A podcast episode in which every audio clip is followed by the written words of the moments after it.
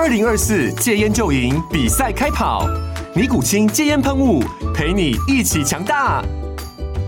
戒烟不容易，单靠意志力戒烟的人，时常无法克服戒断症状而失败。尼古清戒烟喷雾将是你的神队友，简单一喷，药品急速释放，立即缓解七大戒断症状，不限场合提高戒烟成功率。除了尼古清神队友，你还可以寻求专业医疗人员协助，一起迈向戒烟成功之路。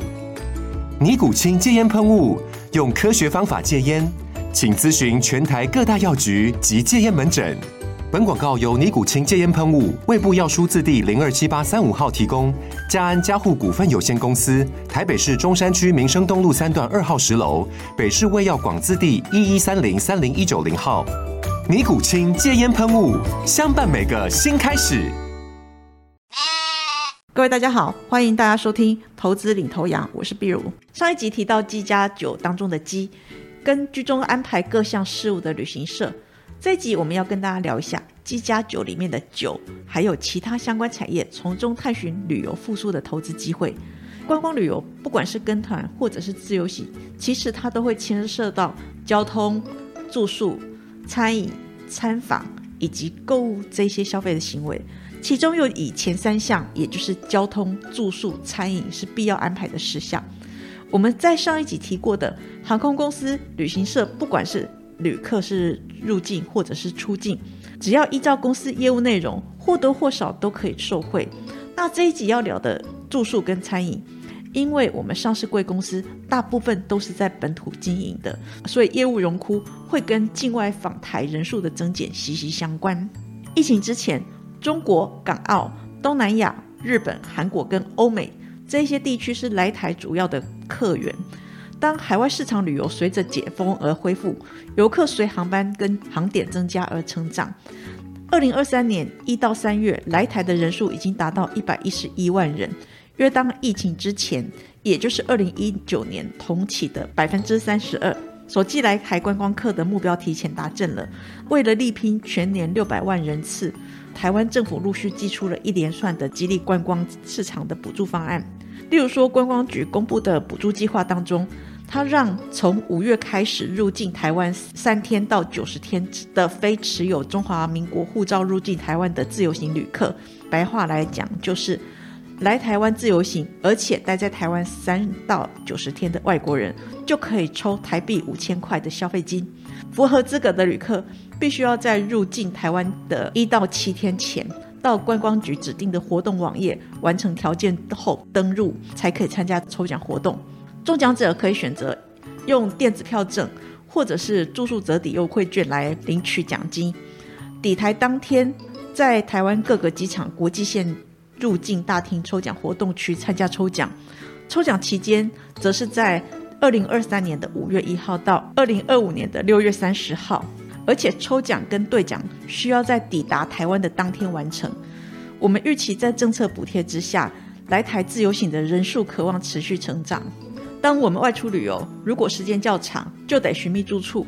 疫情期间国旅喷发，让景观型的饭店营收蒸蒸日上，比如说像云品。蓝城精英、泰鲁格精英、夏都这些，当解封之后，照道理来说，景观型饭店的客源多少都会被出国旅游所吸走。但是在解封之后，商务旅客也会开始回升，而且金华、韩舍这类都会型的饭店，照道理来说都会相对的受惠，因为他们主要的客源大致上都是来自于日本。以二零一九年来看。日客的比重占百分之十八点三，另外中国也是大宗。当我们看到外国旅客入境人数的回升，可是这段时间中国、日本的旅客回升速度却受到限制。我们观察到，由于日币一再贬值创低，所以日本人的消费力减弱了，降低了出国的观光意愿。而且日本补助国内旅行，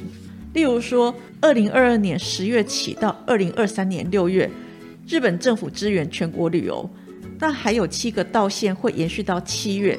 所以今年第一季从日本来台的人数只有十三点六万人，约当二零一九年同期的二十六点九个 percent。相对于东南亚、美国、韩国这一些，日本人来台的人数比较少，而且不如预期，所以市场希望说，在补助到期之后，下半年日客来台的人数会增加。另外一个来台旅客大宗就是中国，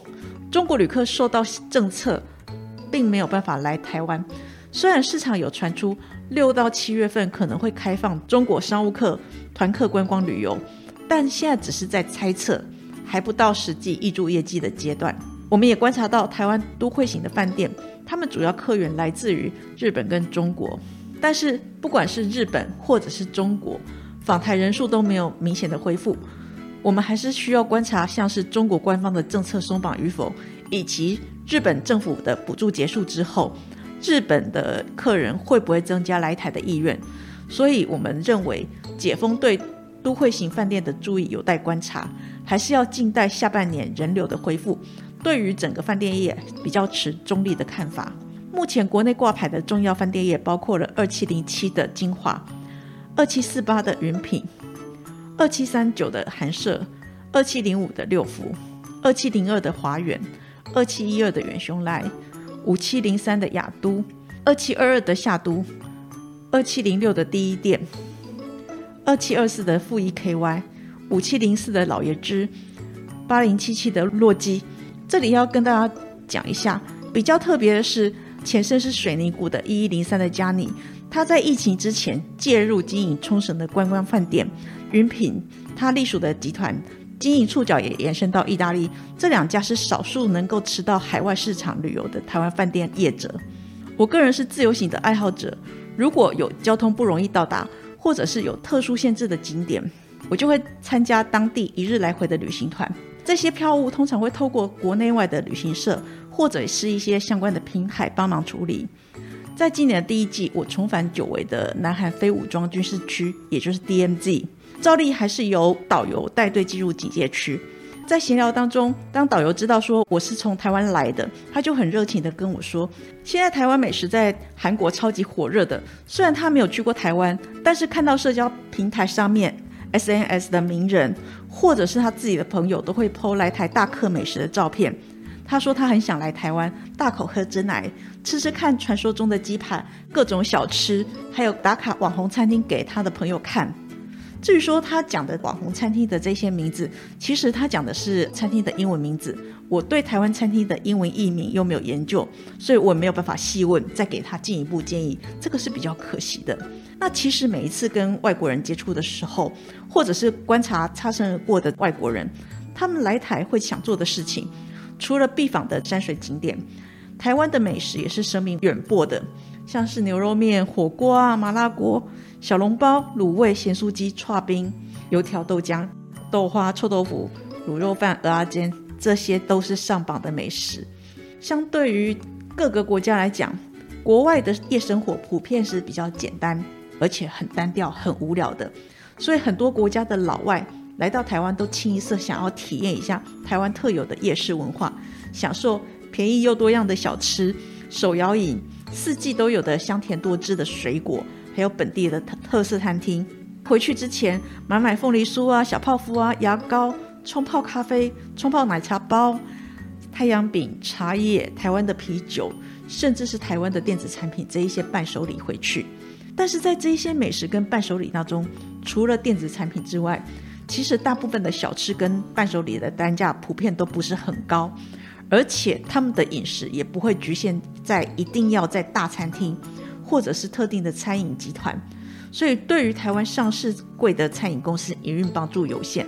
观察近年疫情高峰不退，所以民众的外食意愿跟行为都受到限制。在二零二一年境外时令一起，许多老店撑不住，纷纷收摊了。随着疫苗施打普及，而且我们的政策走向跟病毒共存，民众外食意愿提高，所以连带着餐饮业业绩逐渐回升。二零二二年台湾餐饮统计营收达到八千六百五十三亿元，其中餐馆营收七二三四亿元。而光是二零二三年一到三月，光餐馆的营收就达到两千一百五十六亿元，年增达到十八个 percent。从趋势来看，餐饮业摆脱了疫情的干扰，随内需回温之下，各个品牌积极展店，预期今年台湾餐饮业者营运还有成长的机会。国内挂牌的重要餐饮公司包括了二七二七的王品、二七二三的美食 KY、二七二九的瓦城、一二六八的汉来美食、二七五三的八方云集、八九四零的新天地、二七五二的豆腐、一二五九的安心、二七四零的天聪、二七五四的亚洲藏寿司以及手摇饮的二七一三二的六角等。跟许多国外的同业相比较，台湾的游乐园啊、水上乐园、动物园、海参馆这些规模跟设施可能比较小，而且比国外少一些，特色也相对的不够明确。所以除了旅行团既有行程之外，这一些游乐设施是外国人来台比较少探访的。虽然有暑假的旺季效应，可是我们观察解封之后。主要客源的本土游客，其实他们多了国外的选择，所以我们推估他们的受惠程度并不高。另外，我们从网络上的资讯来看，如果把来台的旅客用区域跟国家比来看的话，他们喜欢造访的景点如下：来自中国的旅客爱去台北一零一、西门町、故宫博物院、日月潭、九份老街；港澳的旅客则喜欢去龙山寺啊、高雄灯塔。阿里山，那这几年因为反送中跟国安法，许多港澳人民移居来台湾，所以西门町也成为他们常去的定点。至于说日本客人比较喜欢去龙山寺啊、淡水老街、阿里山附近的奋起湖、阳明山国家公园、十分瀑布、垦丁国家公园等等。南韩的游客比较常造访台北一零一、西门町。松山文创园区、九份老街。至于来自于东南亚的旅客，则比较常去九份老街、西门町、泰鲁阁国家公园、鼻头角灯塔这一些地方。我们从网络上搜寻到的资讯，归纳旅客喜欢的景点，除了像一零一啊、西门町、松山文创园区、淡水老街、龙山寺这些比较属于未属市区，交通便利，大部分的景点。多比较远离喧嚣，所以可能需要多重的接驳工具来联络往返。例如说，像是计程车、公车、捷运、铁路等等。所以搭乘高铁、台铁、公车、计程车或者租车自驾都是选项。关于台湾岛内的交通，我们认为受惠解封观光红利的上市贵交通运输族群，当然主要是在铁路跟公路。铁道挂牌的重点公司有二六三三的台湾高铁。计程车跟租车有台湾大车队的二六四零大车队，以及拥有合运租车 Yorkseed 计程车队的和和泰车代号二二零七，拥有格上租车的二二零一的玉龙等。整体来说，我认为航空旅游业是最先受惠旅游复苏红利的产业。旅行社迎接出境旅游的高峰，短期获利的动能是相当亮眼，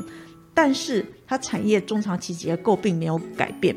至于说餐饮业者虽然不是直接受惠旅游复苏红利，但疫后的消费力道回升，厂商品牌结构调整之后，获利渴望回升到疫情之前。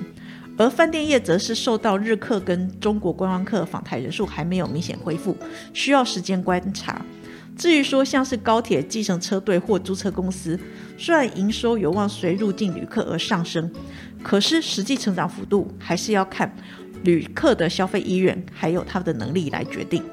最后，我还是要重复上一季的提醒话语：虽然产业好转，渴望创造投资机会，但是除了个股进出的时点跟价位，投资人需要多做衡量之外，有一部分个股市值不大，股性交易大幅度的波动，也存在流动性的风险。所以进出之前，我们需要多加衡量自身风险的承受程度。以上是投资领头羊节目内容，谢谢收听。本公司与所推介分析之个别有价证券无不当之财务利益关系。本节目资料仅供参考，投资人应独立判断、审慎评估并自负投资风险。